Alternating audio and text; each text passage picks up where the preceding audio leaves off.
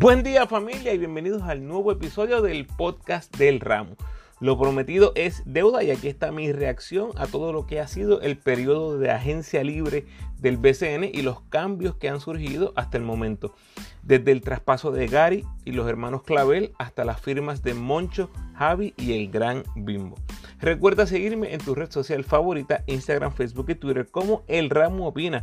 Estamos a nada de llegar a 7000 seguidores en mis redes. Increíble. Así que si por alguna extraña razón todavía no me sigues en Twitter, Facebook o Instagram, por favor, dale pausa al episodio ahora mismo. Asegúrate estar siguiéndome en alguna red social y después regresa al episodio. Por favor, dale like al post, compártelo con tus amigos, coméntame y suscríbete a mi podcast en tu plataforma favorita. Además, me puedes enviar tus preguntas o sugerencias a elramoopina.gmail.com o en cualquiera de mis redes sociales. Puedes apoyar al ramo convirtiéndote en patrocinador del podcast y lo puedes hacer a través de Anchor con 10, 5 o un pesito al mes. Agradecido por tu sintonía. Que disfrutes. Bueno, lo prometido es deuda. Hablemos de lo que fue la agencia libre del BCN 2022. Voy en ningún orden en particular. Vámonos con los vaqueros de Bayamón que anuncian la firma de Steven Thompson, actualmente activo en la liga en Italia. Va a terminar a mitad de mayo aproximadamente de temporada regular. Por lo tanto, eso pudiera extenderse aún más si su equipo tiene una buena corrida en lo que es los playoffs Estamos hablando de un jugador que posiblemente esté llegando a finales de mayo, principios de junio, pero si el equipo, como digo, hace una corrida extensa en los playoffs, entonces estamos hablando que tal vez llegue para final de temporada regular con los Vaqueros. Es una gran firma, ellos lo escogieron en el draft hace unos años y es una gran firma porque es un jugador que yo creo que cae perfecto en lo que los Vaqueros de Bayamón te puede jugar la 1, la 2, la 3 en el baloncesto profesional ha sido más un jugador que esté jugando la 2 y la 3. Así que bien expectante de lo que va a ser Steven Thompson en los vaqueros. Tienes a Owen Pérez, ese, el, el, hombre de roca, el mallillo en la pintura, que sale del banco a, repartir fuete, a imponer moller, imponer fuerza, coge el rebote. Y Javi González, que se habló muchísimo de su salida de los capitanes, Javi González siendo prácticamente el seguro de vida para los capitanes en caso que sucediera algo con Walter. Y es precisamente lo que va a suceder ahora con Bayamón. Javi González va a ser el seguro de vida detrás de Angelito en caso que sucediera algo que fue exactamente lo que sucedió en el 2021. La salida de Angelito inesperada dejó a los vaqueros buscando respuestas en la posición 1 y todos vimos, ¿verdad?, lo que sucedió eventualmente. Yo creo que esto lo que hace es que solidifica ese cuadro de guards, específicamente de point guards, en caso, obviamente, que sucediera algo con Angelito, que esperemos que no sea así. Los gigantes de Carolina firman al coach Carlos González, con quien hablé, dicho sea de paso, en el episodio 113. Específicamente hablamos de lo que fueron sus selecciones en el draft. Obviamente eh, hubo unos cambios que ellos hicieron cuando enviaron a Timash Parker a Macao, recibieron a Dinero Mercurio y el primer pick que se convirtió en Tremont Waters. Otras de las firmas que hicieron los gigantes traen a Bimbo Carmona, prácticamente un jugador que ya está en las postrimerías en su carrera, pudiera terminar este año, pudiera tal vez jugar un año más aquí el punto no es cuánto juega, el punto es que está jugando en casa, que está jugando en la C, que está contento, que está emocionado de volver a su casa. Yo juraba y juraba que el año pasado, 2021, se iba a dar un cambio en temporada regular donde Bimbo Carmona de los Piratas iba a ser traspasado a los gigantes. No pasó, obviamente, pero ya eventualmente cuando se termina lo que es la temporada, Bimbo Carmona tenía claro que quería jugar en la C. José Guitián, un jugador muy servicial que ha estado con los Leones por los pasados años. Eh, entra a, lo que es Carolina con un rol yo creo que bastante similar, va a tener oportunidad de comenzar en algunos momentos, salir del banco, pero va a ser un jugador que se va a especializar en lo que es el tiro triple y en defensa. Tienes a Jonathan García, que es un armador veteranazo en lo que es el BCN. Yo creo que también es una tremenda adición. Jonathan García le da ese point guard pausado, ese point guard cerebro que todo equipo necesita. Jonathan García siempre ha jugado bien donde quiera que ha ido, así que es una tremenda adición.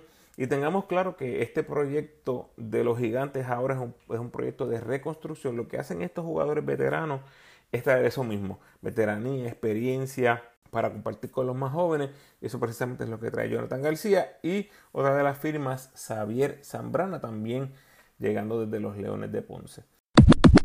Hablemos de los Leones que en cambio, eh, reciben a Mike Rosario de vuelta. Mike Rosario que tuvo unas grandes temporadas con Ponce, saliendo de Hanif Shitham, una gran promesa que el año pasado llegó al punto, tuvo una tan y tan mala temporada que llegó al punto que les dijo a la gerencia, me tengo que ir, me voy, y la gerencia le dijo, está bien, vete tranquilo. y ahora, obviamente, tienen los derechos sobre Hanif, lo cambian a quebradilla, reciben a Mike Rosario y también eh, vuelven a firmar a lo que es Luis López, Ismael Cruz. Luis López tal vez ha tenido menos minutos, pero Ismael en los minutos que ha recibido ya ha dejado huella que obviamente es un jugador que va a dejar una marca a futuro en lo que es este equipo. Un jugador que obviamente te va a jugar la 2. Yo hablaba con uno de los gerenciales de los Leones y me lo comparan con Charlie Lanause y es verdad, un Charlie Lanause me parece una comparación muy certera. Si es la mitad de lo que fue Charlie Lanause, Ismael Cruz va a ser un tremendo jugador. Reciben también en cambio a Cristian Negrón cuando salieron de Georgie Pacheco. Esta situación lamentable que se dio, reciben a Cristian Negrón, que se la, yo creo que se la va a ver un poquito difícil, pero de eso vamos a hablar en otro momento. Eh, es un proyecto a futuro lo que es Cristian Negrón. Los Piratas, yo creo que pocos equipos tuvieron más movidas que lo que fue los Piratas. En cambio, recibieron a Gary Brown y Philip Wheeler. De ellos voy a estar hablando en el próximo podcast con AJ Miranda, un súper fanático de los Piratas. Así que bien pendiente por ahí, que eso sale en los próximos días. Gary Brown y Philip Wheeler salieron de Moni Rodríguez, Jorge Bryan y Pelacoco. También reciben a Félix Rivera, uno de los mejores jugadores nativos en la 4 y la 5 el año pasado, grandes números, enfrentando refuerzos todas las noches. Lo recibieron a cambio de Joseph Soto, que fue a obviamente. Y otro que reciben en cambio fue el que mencioné hace unos minutos, a Hanif Shitham desde Ponce. No funcionó el experimento en Ponce. Tal vez esta nueva franquicia, esta nueva oportunidad le dé un nuevo comienzo a Hanif de poder establecerse como un jugador en lo que es el BCN. En la firma firman a, a Larry Ayuso, quien salió de los cangrejeros para aceptar esta posición como coach de los Piratas. En adición, tienes a Benjamín Colón, Bobby Harris y Will Martínez, jugadores que prácticamente vienen a reforzar lo que es el banco pirata. Sí, pudiera ver a Will Martínez empezando en la 2 en algún momento, pero por el momento creo que estos cambios se hicieron para reforzar lo que es la banca pirata. Los Mets traen de vuelta al coach Brad Greenberg que los llevó hasta la final donde enfrentaron a los capitanes. Firman a Tyler Polo, procedente de los Piratas de, Quebradilla, un, hustle guy, un, un, energy guy, un jugador que un jugador de rol, un jugador que va a hacer lo que le pidan, así juegue un minuto, juegue 40 minutos, él va a hacer su mejor esfuerzo, su mayor trabajo. Me encantó esa firma para los Mets, especialmente porque sabemos que es una, una banca que está un poco necesitada de ayuda. En cambio, reciben a Jonathan Ocasio. ¡Wow! Tremendo ese cambio. Eh, recibir a Jonathan por un pick de segunda ronda. Después de la temporada que tuvo Jonathan Ocasio, me parece una gran adquisición para los Mets, una adquisición necesaria. Y después, eventualmente, rematan firmando a Jeff Early. Jeff Early, un jugador que no jugó en el 2021. Yo estaba súper sorprendido. Toda la temporada estuve esperando que cualquier equipo lo firmara, cualquiera. El más obvio era un Macao, necesitado de ayuda en donde fuera. Nadie firmó a Jeff Early y ahora va a tener la oportunidad en un equipo donde yo creo que pudiera tener buenos minutos saliendo del banco. Yo creo que pudiera ser ese backup, ¿verdad? En la 2 vamos a ver qué tipo de oportunidad se le da a Jeff Ellie este año. Y finalmente tienes una de las movidas más bajo el radar en todo el BCN, en toda la agencia libre, que fue la adquisición de Kyle Viñales. Kyle es un caso bien interesante porque tuvo un 2018 excelente con los brujos. Luego, 2019 se cae por completo, no existe esa química otra vez. Eh, surgen cambios lo que sea. 2021 regresa al BCN, fue un desastre. No importa la cancha, el equipo con el que jugó fue un desastre. Salen de él los gigantes de Carolina, lo envían a Guaynabo por turnos de ronda futuro. Así que yo creo que aquí hay una gran, una gran interrogante. ¿Qué tipo de Kyle Viñales va a presentarse con los Mets de Guaynabo? Y yo creo que aquí lo más interesante de todo es el núcleo de jugadores, porque la gran mayoría de jugadores en este equipo son New Ricans. Así que tienes a Jonathan Hunt, Taekwondo Rolón, Renaldo Balkman, eh, el mismo Jeff Early. Y, todo ese núcleo de Gares prácticamente siendo New Ricans, vislumbro la posibilidad que ese núcleo sea algo positivo para Kyle Viñales. Ya sabemos la expectativa que él tiene. Él quiere ser titular, jugar como starter, jugar muchos minutos. Ya aquí tenemos figuras establecidas como lo es Jonathan Han y Taekwondo Rolón. Yo creo que no va a haber ningún problema en que un jugador como Han venga del banco y posiblemente veamos ese one-two punch de Kyle Viñales y Taekwondo Rolón si es que se da.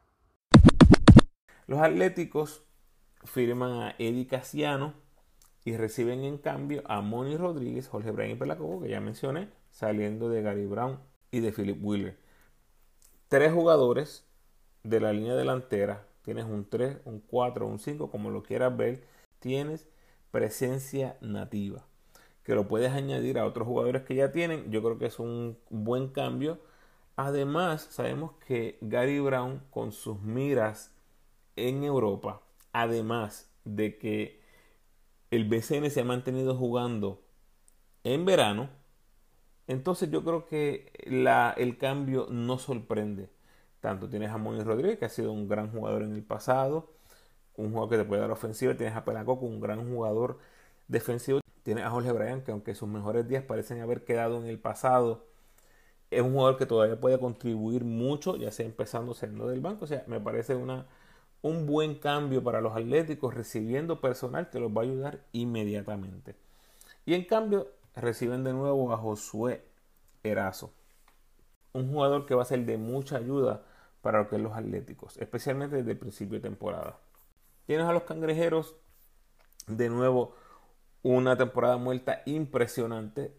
Recibes a Gian Clavel y Juan Pablo Piñeiro en cambio desde Guayama, saliendo de Denis Clemente y Lance Tejada. Está saliendo de dos jugadores de banca que no eran, no eran grandes jugadores para recibir a la escolta de la selección nacional Jean Clavel para sumarlo a lo que eventualmente sabríamos que era José Juan Barea que va a regresar. Firmas a Ramón Clemente, que me parece una firma interesante porque Ramón Clemente hizo un, un, gran show eh, y tremendo show, por cierto, en las redes sociales de donde iba a filmar Ramón Clemente era, para mí era, era obvio que Santurce era un destino para él, un destino preferido para él. Y no tiene nada que ver con lo que es este, que si va Bonnie, o que los gerenciales, o, o, jugar en el Clemente, este, o jugar con varias. Fuera de todo eso, estos jugadores yo entiendo que están buscando oportunidades de juego. Y obviamente en Santurce había muchísima oportunidad de juego para un 4 nativo. Miren cómo Santurce acabó con sus refuerzos al final de la temporada pasada, 3, 4 y 5. Alguien tiene que salir del banco y ahí no había nadie para representar a esos jugadores. Ramón Clemente yo creo que vio esa situación y dijo, mira, realmente aquí es donde yo voy a tener más minutos de juego o puedo dejar mi marca ayudando a este equipo. Interesantemente, ¿qué pasa después? firman a Ángel Matías, que juega la 3, pero te puede jugar la 4. Y recibe a Gilberto Clavel, jugador que juega la misma posición que Ramón Clemente. Esto me está bien interesante porque no creo que Ramón Clemente tenía vislumbrado esto. Ahora, definitivamente, los minutos de Ramón Clemente van a estar más reducidos de lo que él pensaba porque está recibiendo a un jugador como Gilberto Clavel que es uno de los mejores two-way players en la liga, uno de los mejores tiradores de tres, que no es Ramón Clemente. Así que yo creo que está bien, bien interesante ese cambio. Y yo creo que tal vez el, cambio más, no, no quiero decir negativo, pero es una oportunidad bien interesante para Iván Ríos pasar de un equipo donde la expectativa definitivamente tenía que ser baja, aunque lo hayan votado de Carolina, tenía que ser baja porque estabas arrancando sin Evander, teniendo piezas nuevas, añadiendo piezas nuevas en la marcha. Creo que era una receta para, para el desastre. Ahora vas a tener a un coach que es prácticamente novato en el BCN. Lleva poco tiempo. Sí, yo sé. Yo sé que fue dirigente del año, pero eran equipos donde la expectativa no era tan alta. Ahora estamos hablando que esto es Championship or Bust. Precisamente como empezamos el año pasado con los cangrejeros, con el Che Esto es Championship or Bust. Si pasa algo en las primeras semanas, yo no tengo duda, mi gente, que el que va a sufrir las consecuencias es Iván Río. Ahora, ¿lo veo pasando? No, gente. No lo veo pasando. Este equipo, el personal nativo de este equipo ahora, sí están maduritos, están, están bastante altos en edad. Pero si Jean Clavel está cerca de 100%, Gilberto Clavel está cerca de 100%, todavía son jugadores relativamente jóvenes. Ángel Matías todavía le queda mucho baloncesto. Que lo que tengan que hacer Ramón Clemente, que lo que tenga que hacer José Juan Barea, no sea tantísimo, Filiberto, no sea tantísimo. Y traes caballos refuerzos como lo hicieron el año pasado, que tuvieron grandes refuerzos. Es bien difícil que este equipo vaya a fracasar. Vamos a, eventualmente hablamos, de eso. Los Grises de Macao, súper interesante. Firmas a Gaby Velardo. En mi opinión, era el mejor free agent disponible que había en el mercado. Cuando tomas en consideración que era el único de todos los agentes libres que jugó más de 20 minutos y anotó más de 10 puntos por juego el año pasado. Los otros que yo tenía ahí en la lista eran Javi González y Ramón Clemente, pero ya sabíamos lo que iba a pasar con Javi González, ya sabíamos lo que iba a pasar con Ramón Clemente. Con Gaby Velardo no sabíamos y de momento se da esta, esta firma. Yo tengo que ser honesto, me gusta mucho la firma. Los cambios de que si traer a Parker por el primer pick, que si este, salir de Ocasio, no estoy tan fanático de esos cambios. Pero iris por iris. Miren lo que hicieron. Agarraron a Gaby Velardo. Filmaron a Jorge Matos. Sacan del retiro a Ricky Sánchez traes a Timash Parker, que aunque ya sabemos su ofensiva es extremadamente limitada, es una fuerza nativa, cogiendo rebote, jugando defensa, jugando fuerte en la pintura. Traes a Víctor Caratini. Recibes en cambio a Georgie Pacheco. Traes a Alvin Cruz. O sea, no importa que tengan 6-7 points, no importa. La realidad es que estás trayendo jugadores competitivos a un equipo que lo menos que fue el año pasado fue competitivo. Así que me encantan las firmas de lo que fueron los grises. Estoy súper expectante de ver. No, no tengo grandes expectativas, pero estoy expectante de ver estos jugadores que son jugadores competitivos, jugadores que quieren ganar. Los pareas con buenos refuerzos. Hay que ver qué va a pasar con lo que son los grises de Macao. Y eventualmente tenemos los menos que estuvieron envueltos en eh, lo que fue el mercado de cambios y lo que fue la agencia libre, los brujos que salen de Gian Clavel, ¿verdad? Eso es un poquito controversial su salida, pero la realidad es que sale, sale Clavel, sale Piñeiro, reciben a Denis Clemente y las Tejadas, dos jugadores que pueden ser muy serviciables. Tienes a Yavar y Yosaya que lo firman como agente libre, tres jugadores que te pueden contribuir. Tienes a los cariduros que firmaron a Jeffrey Burgos de vuelta, un jugador que fue otro más, muy serviciable para los cariduros el año pasado, especialmente todo ese tiempo que estuvieron jugando sin centro prácticamente, porque tenían a Víctor Ruff jugando fuera de posición. Jeffrey Burgos le dio muy buenos minutos en la 5 saliendo del banco. Recibes en cambio a Junito Álamo, otro jugador que está en las postrimerías de su carrera, pero que puede ser un jugador servicial detrás de lo que es Chris Brady, Víctor Roth el mismo Jeffrey Bulgo. Por ahí va a estar Álamo haciendo lo suyo de vez en cuando. Y el cambio final o la firma final fue la de Alan Colón como dirigente de los Cariduros después de su salida de los Piratas de Quebradilla.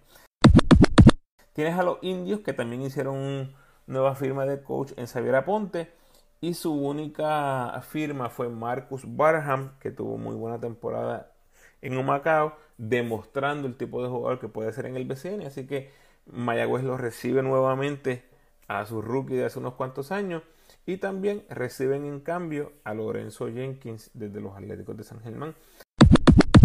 Y finalmente, Joven Villegas me sorprendió un poquito que Joven se quedara con los capitanes, teniendo en cuenta que habían en, muchísimas otras oportunidades donde él pudiera ser un jugador de impacto, lo que es en Guaynabo, lo que es en Humacao. Obviamente no sé si fueron lugares donde estaban mirando a Joven Villegas como opción, pero en, Arecibo estamos hablando de un Villegas que va a jugar detrás de Víctor Liz, detrás de Jonathan, detrás de Vuelta, detrás de Raymond Cintrón.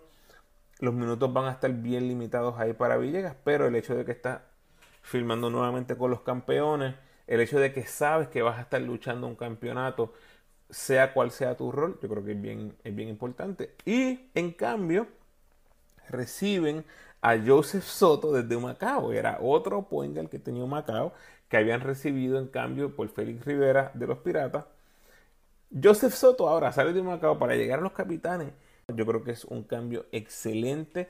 Ya tienen el backup de Walter Hodge en Joseph Soto, un jugador que ha tenido muy buenas temporadas en el BCN, le gusta defender, te puede jugar la 1, la 2, un point fuerte. Y yo creo que ese, ese one-two punch en la 1 de Walter y de Soto, bien parecido a lo que era Walter y Javi, así que gran firma. Yo creo que ahí cubrimos los dos equipos. Les había prometido que iba a hablar un poquito de la agencia libre, todas las firmas que habían acontecido. Aquí está. El próximo episodio es la previa de los Piratas de Quebradilla y por ahí vamos a estas próximas 2-3 semanas. Todo lo que va a venir va a ser BSN. Los espero en el próximo. Hablamos. Gracias por sintonizar, Corillo. Por favor, ayúdenme compartiendo este episodio en sus redes sociales y con todos los fanáticos del BSN que conozco exactamente con ese corillo que sigue tu equipo. Como siempre, espero sus comentarios en las redes. Ustedes saben que siempre que me escriben busco contestar lo más pronto posible. Ok, Importante, ya están disponibles los 12 capítulos de la serie La Plata Olvidada, recordando una de las gestas más grandes en la historia del baloncesto puertorriqueño, cuando el equipo sub-22 de Padilla, Travieso, Dani Santiago y Guayacán llegaron a una final en un Mundial FIBA por primera vez en la historia. Del episodio 99 en adelante puedes disfrutar de todos los episodios. Escúchala y déjame saber tus impresiones de la misma. Los leo en las redes como siempre. De lo más reciente, en el episodio 111 analizo la pasada ventana donde Puerto Rico dividió con Estados Unidos y Cuba jugando como visitante y en el capítulo 113 o el episodio 113 converso con el dirigente de los gigantes de Carolina, Carlos González, hablando de los jugadores seleccionados en el draft del BCN. Como siempre, te invito a que te suscribas al podcast, déjame tu mejor review por favor y sígueme en tu red social favorita, Facebook, Instagram o Twitter, donde puedes disfrutar del contenido único y exclusivo que proveo. De nuevo, agradecido por tu sintonía.